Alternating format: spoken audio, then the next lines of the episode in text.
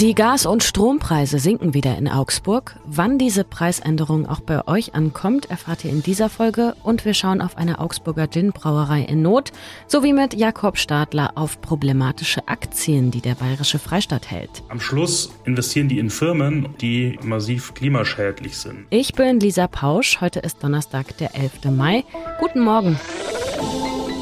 Nachrichtenwecker, der News-Podcast der Augsburger Allgemeinen. Zum 1. Juli gibt es ein bisschen Entspannung in Sachen Gas- und Strompreise. Nachdem die Stadtwerke die Preise in der Grundversorgung zum Januar ja nochmal deutlich erhöht hatten, geht der Preis zum 1. Juli um 4,3 Cent zurück auf dann 17,6 Cent pro Kilowattstunde. Der Preis sinkt beim Erdgas eigentlich noch mehr, nämlich um 19 Prozent. Das könnte erstmal eine Ersparnis von 650 Euro im Jahr für einen durchschnittlichen Augsburger Haushalt bedeuten. Theoretisch. Theoretisch sage ich, denn so ganz kommt der sinkende Preis beim Erdgas nicht bei uns VerbraucherInnen an, zumindest noch nicht. Warum? Schuld, wenn man das so sagen kann, ist die Energiepreisbremse. Durch diese Regelung wird der Gaspreis auf 12 Cent pro Kilowattstunde gedeckelt für 80 Prozent unseres prognostizierten Energieverbrauchs, also unsere Grundversorgung. Die Differenz gleicht der Staat aus bei den übrigen 20 Prozent machen sich die niedrigeren Preise aber durchaus bemerkbar. Außerdem sollen die neuen Tarife für Strom und Gas, die die Stadtwerke für Juni angekündigt haben, noch unter den Preisdeckeln liegen dann ist der Effekt für die Haushalte noch größer.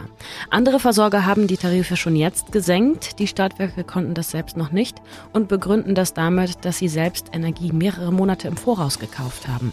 Das sichert die Versorgung, heißt aber auch, dass Preisschwenkungen nach oben, aber auch nach unten erst später wieder weitergegeben werden können. Die Abschläge müssen also neu kalkuliert werden. Es gibt also wieder Post für alle Kundinnen, zumindest der Stadtwerke.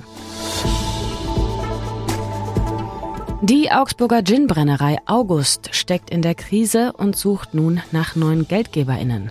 Corona und die aktuellen Krisen hätten dem Augsburger Startup, so der Chef der Brennerei, enorm zugesetzt. Weil Banken aber aktuell kein Geld geben, versucht es die Ginbrennerei jetzt mit einem Crowdfunding, also einer Schwarmfinanzierung, über die Internetplattform startnext.com. So sollen bis Jahresende 50.000 Euro zusammenkommen. Das ist erstmal das Ziel. Bisher sind es rund 3.000 Euro. Als Anreiz bietet der Chef der Brennerei dafür auch Gegenleistung.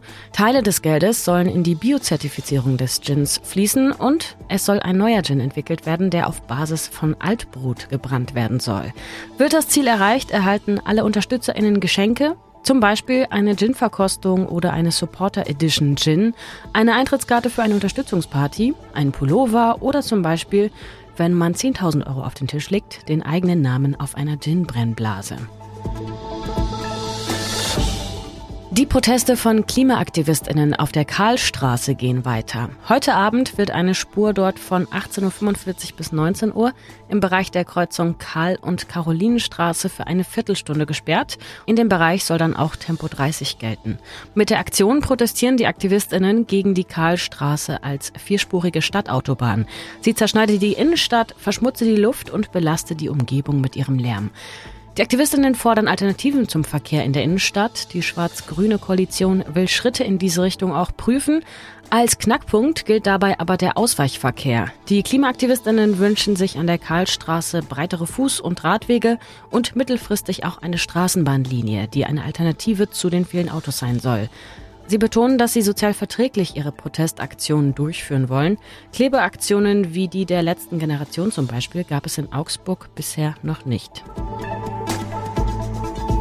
Wir schauen auf das Wetter in Augsburg. Heute ist es dicht bewölkt und es regnet immer wieder, das bei Temperaturen um 10 Grad.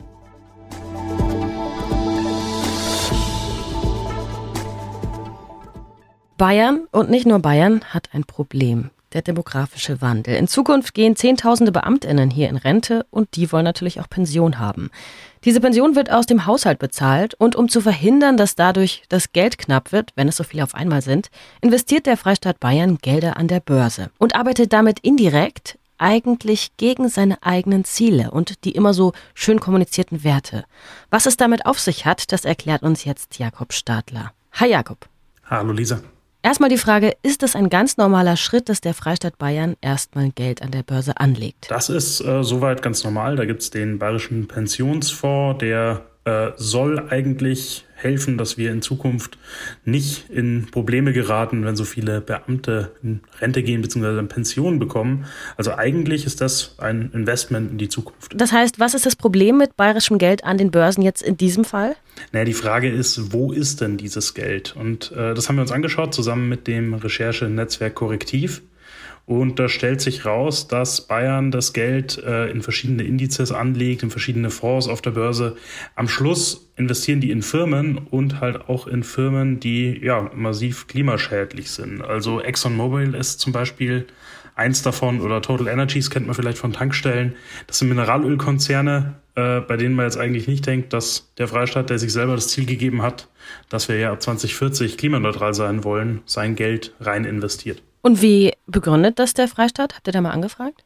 Äh, wir haben da natürlich angefragt. Ähm, die haben erstmal erklärt, dass äh, es einfach dazu gehört, dass man sein Investment äh, breit streut ähm, und haben auch darauf hingewiesen, sie haben nämlich schon was gemacht. Sie haben ehrlich gesagt das Problem ja auch sogar schon selber erkannt. Sie haben einen Fonds auf nachhaltig umgestellt. Allerdings ist es eben nur ein ganz kleiner Teil von dem Ganzen. Und da kann man sich jetzt schon fragen, wenn man quasi einen ganz kleinen Teil davon oder ein Viertel des Geldes, was sie anlegen, wenn man das auf nachhaltig umstellt, wie viel bringt das dann, wenn der Rest Rest immer noch in ja, fossile Unternehmen gesteckt wird, die eigentlich nicht zu den Zielen passen, die der Freistaat hat. Gäbe es denn Alternativen auch für Bayern? Äh, es gibt Alternativen. Da haben wir auch nachgefragt bei Expertinnen, die uns erklärt haben, es ist absolut so, dass man nachhaltig Geld anlegen kann, dass das nicht zulasten der Rendite gehen würde. Es ist sogar so, dass wenn man in so fossile Unternehmen anlegt, sogar ein gewisses Risiko dabei hat, weil wenn wir jetzt dann nach und nach aus diesen Energieträgern aussteigen, dann ist es sogar ein Risiko, wenn man die in seinem Portfolio hat, zu so einem großen Teil. Und andere Bundesländer machen es auch vor. Da läuft jetzt auch nicht überall alles äh, besser, aber Korrektiv hat nicht nur bei Bayern nachgefragt, sondern auch bei anderen Bundesländern. Und da kann man schon sehen, andere Bundesländer sind deutlich weiter. Die haben sich selber schon äh, zum Ziel gesetzt, beziehungsweise haben das schon umgestellt, dass sie ihre kompletten äh, Pensionsfonds, sowas gibt es nicht nur in Bayern, sondern eigentlich in allen Bundesländern, dass sie die auf, Nachhaltig, äh, auf Nachhaltigkeit umstellen und dass die so investieren, dass es mit dem 1,5 Grad Ziel zu vereinbaren ist. Das ist jetzt nicht nur ein Thema, das Bayern betrifft, sondern auch kleine AnlegerInnen zum Beispiel. Was kann ich denn tun, wenn ich mich selber informieren möchte über nachhaltige Fonds? Ich kann mir vorstellen, dass ein paar ZuhörerInnen jetzt sich fragen, oh, hm, aber woher weiß ich denn, was nachhaltig ist? Absolut. Tatsächlich ist es so, dass auch diese Fonds und diese Indizes, nach denen Bayern da investiert, welche sind die Leute, die selber Geld investieren, vielleicht auch kennen können. Also zum Beispiel gibt es da den MSCI World in den Bayern auch investiert. Der ist quasi der größte Index überhaupt und da sind einfach ganz, ganz viele Unternehmen aus Industrieländern drin, aber eben auch durchaus eine ganze Menge äh, fossiler Unternehmen, Mineralölkonzerne. Wenn man sich selber informiert dazu, dann sollte man sich davor überlegen, will ich denn in so etwas investieren und kann nach den sogenannten ESG-Kriterien Ausschau halten. Das sind Kriterien, da geht es auch um soziale Standards, aber unter anderem auch um Umweltstandards. Das ist ein ganz guter Anhaltspunkt. Am Ende muss man sich aber beraten lassen und sich bewusst sein, was man kauft und was man möchte. Vielen Dank, Jakob. Sehr gerne. Was sonst noch wichtig wird, die Abgeordneten im Bundestag bekommen mehr Geld. Ihre Diäten steigen um 2,6 Prozent auf monatlich aufgerundet, mehr als 10.590 Euro. Nach ersten Berechnungen sollte die Erhöhung eigentlich 3,5 Prozent betragen. Nach Angaben des Bundestags wurde dieser Wert wegen einer, so heißt es, einmaligen methodischen Besonderheit noch einmal angepasst. Die Summe, die die Abgeordneten monatlich erhalten, wird jedes Jahr zum 1. Juli angepasst. Das muss das Bundesamt dem Bundestag laut Gesetz bis Ende März mitteilen. Aktuell erhalten die ParlamentarierInnen gerundet 10.323 Euro, also rund 250 Euro weniger. Die letzte Erhöhung gab es im vergangenen Sommer, damals um 3,1 Prozent. Die Ukraine hat eigenen Angaben zufolge einige Erfolge im Kampf bei Bachmut errungen. Ein Territorium auf einer Breite von drei Kilometer und einer Länge von 2,6 Kilometer soll komplett frei von russischen Soldatinnen sein. Aus Sicht der NATO befinden sich die Streitkräfte aus Russland in der Ukraine in einer zunehmend schwierigen Situation. Der deutsche Generalinspekteur Carsten Breuer schätzt, dass die Ukraine mit den Vorbereitungen für eine Militäroffensive vorankommt. Zum Abschluss ein Kulturtipp mal wieder.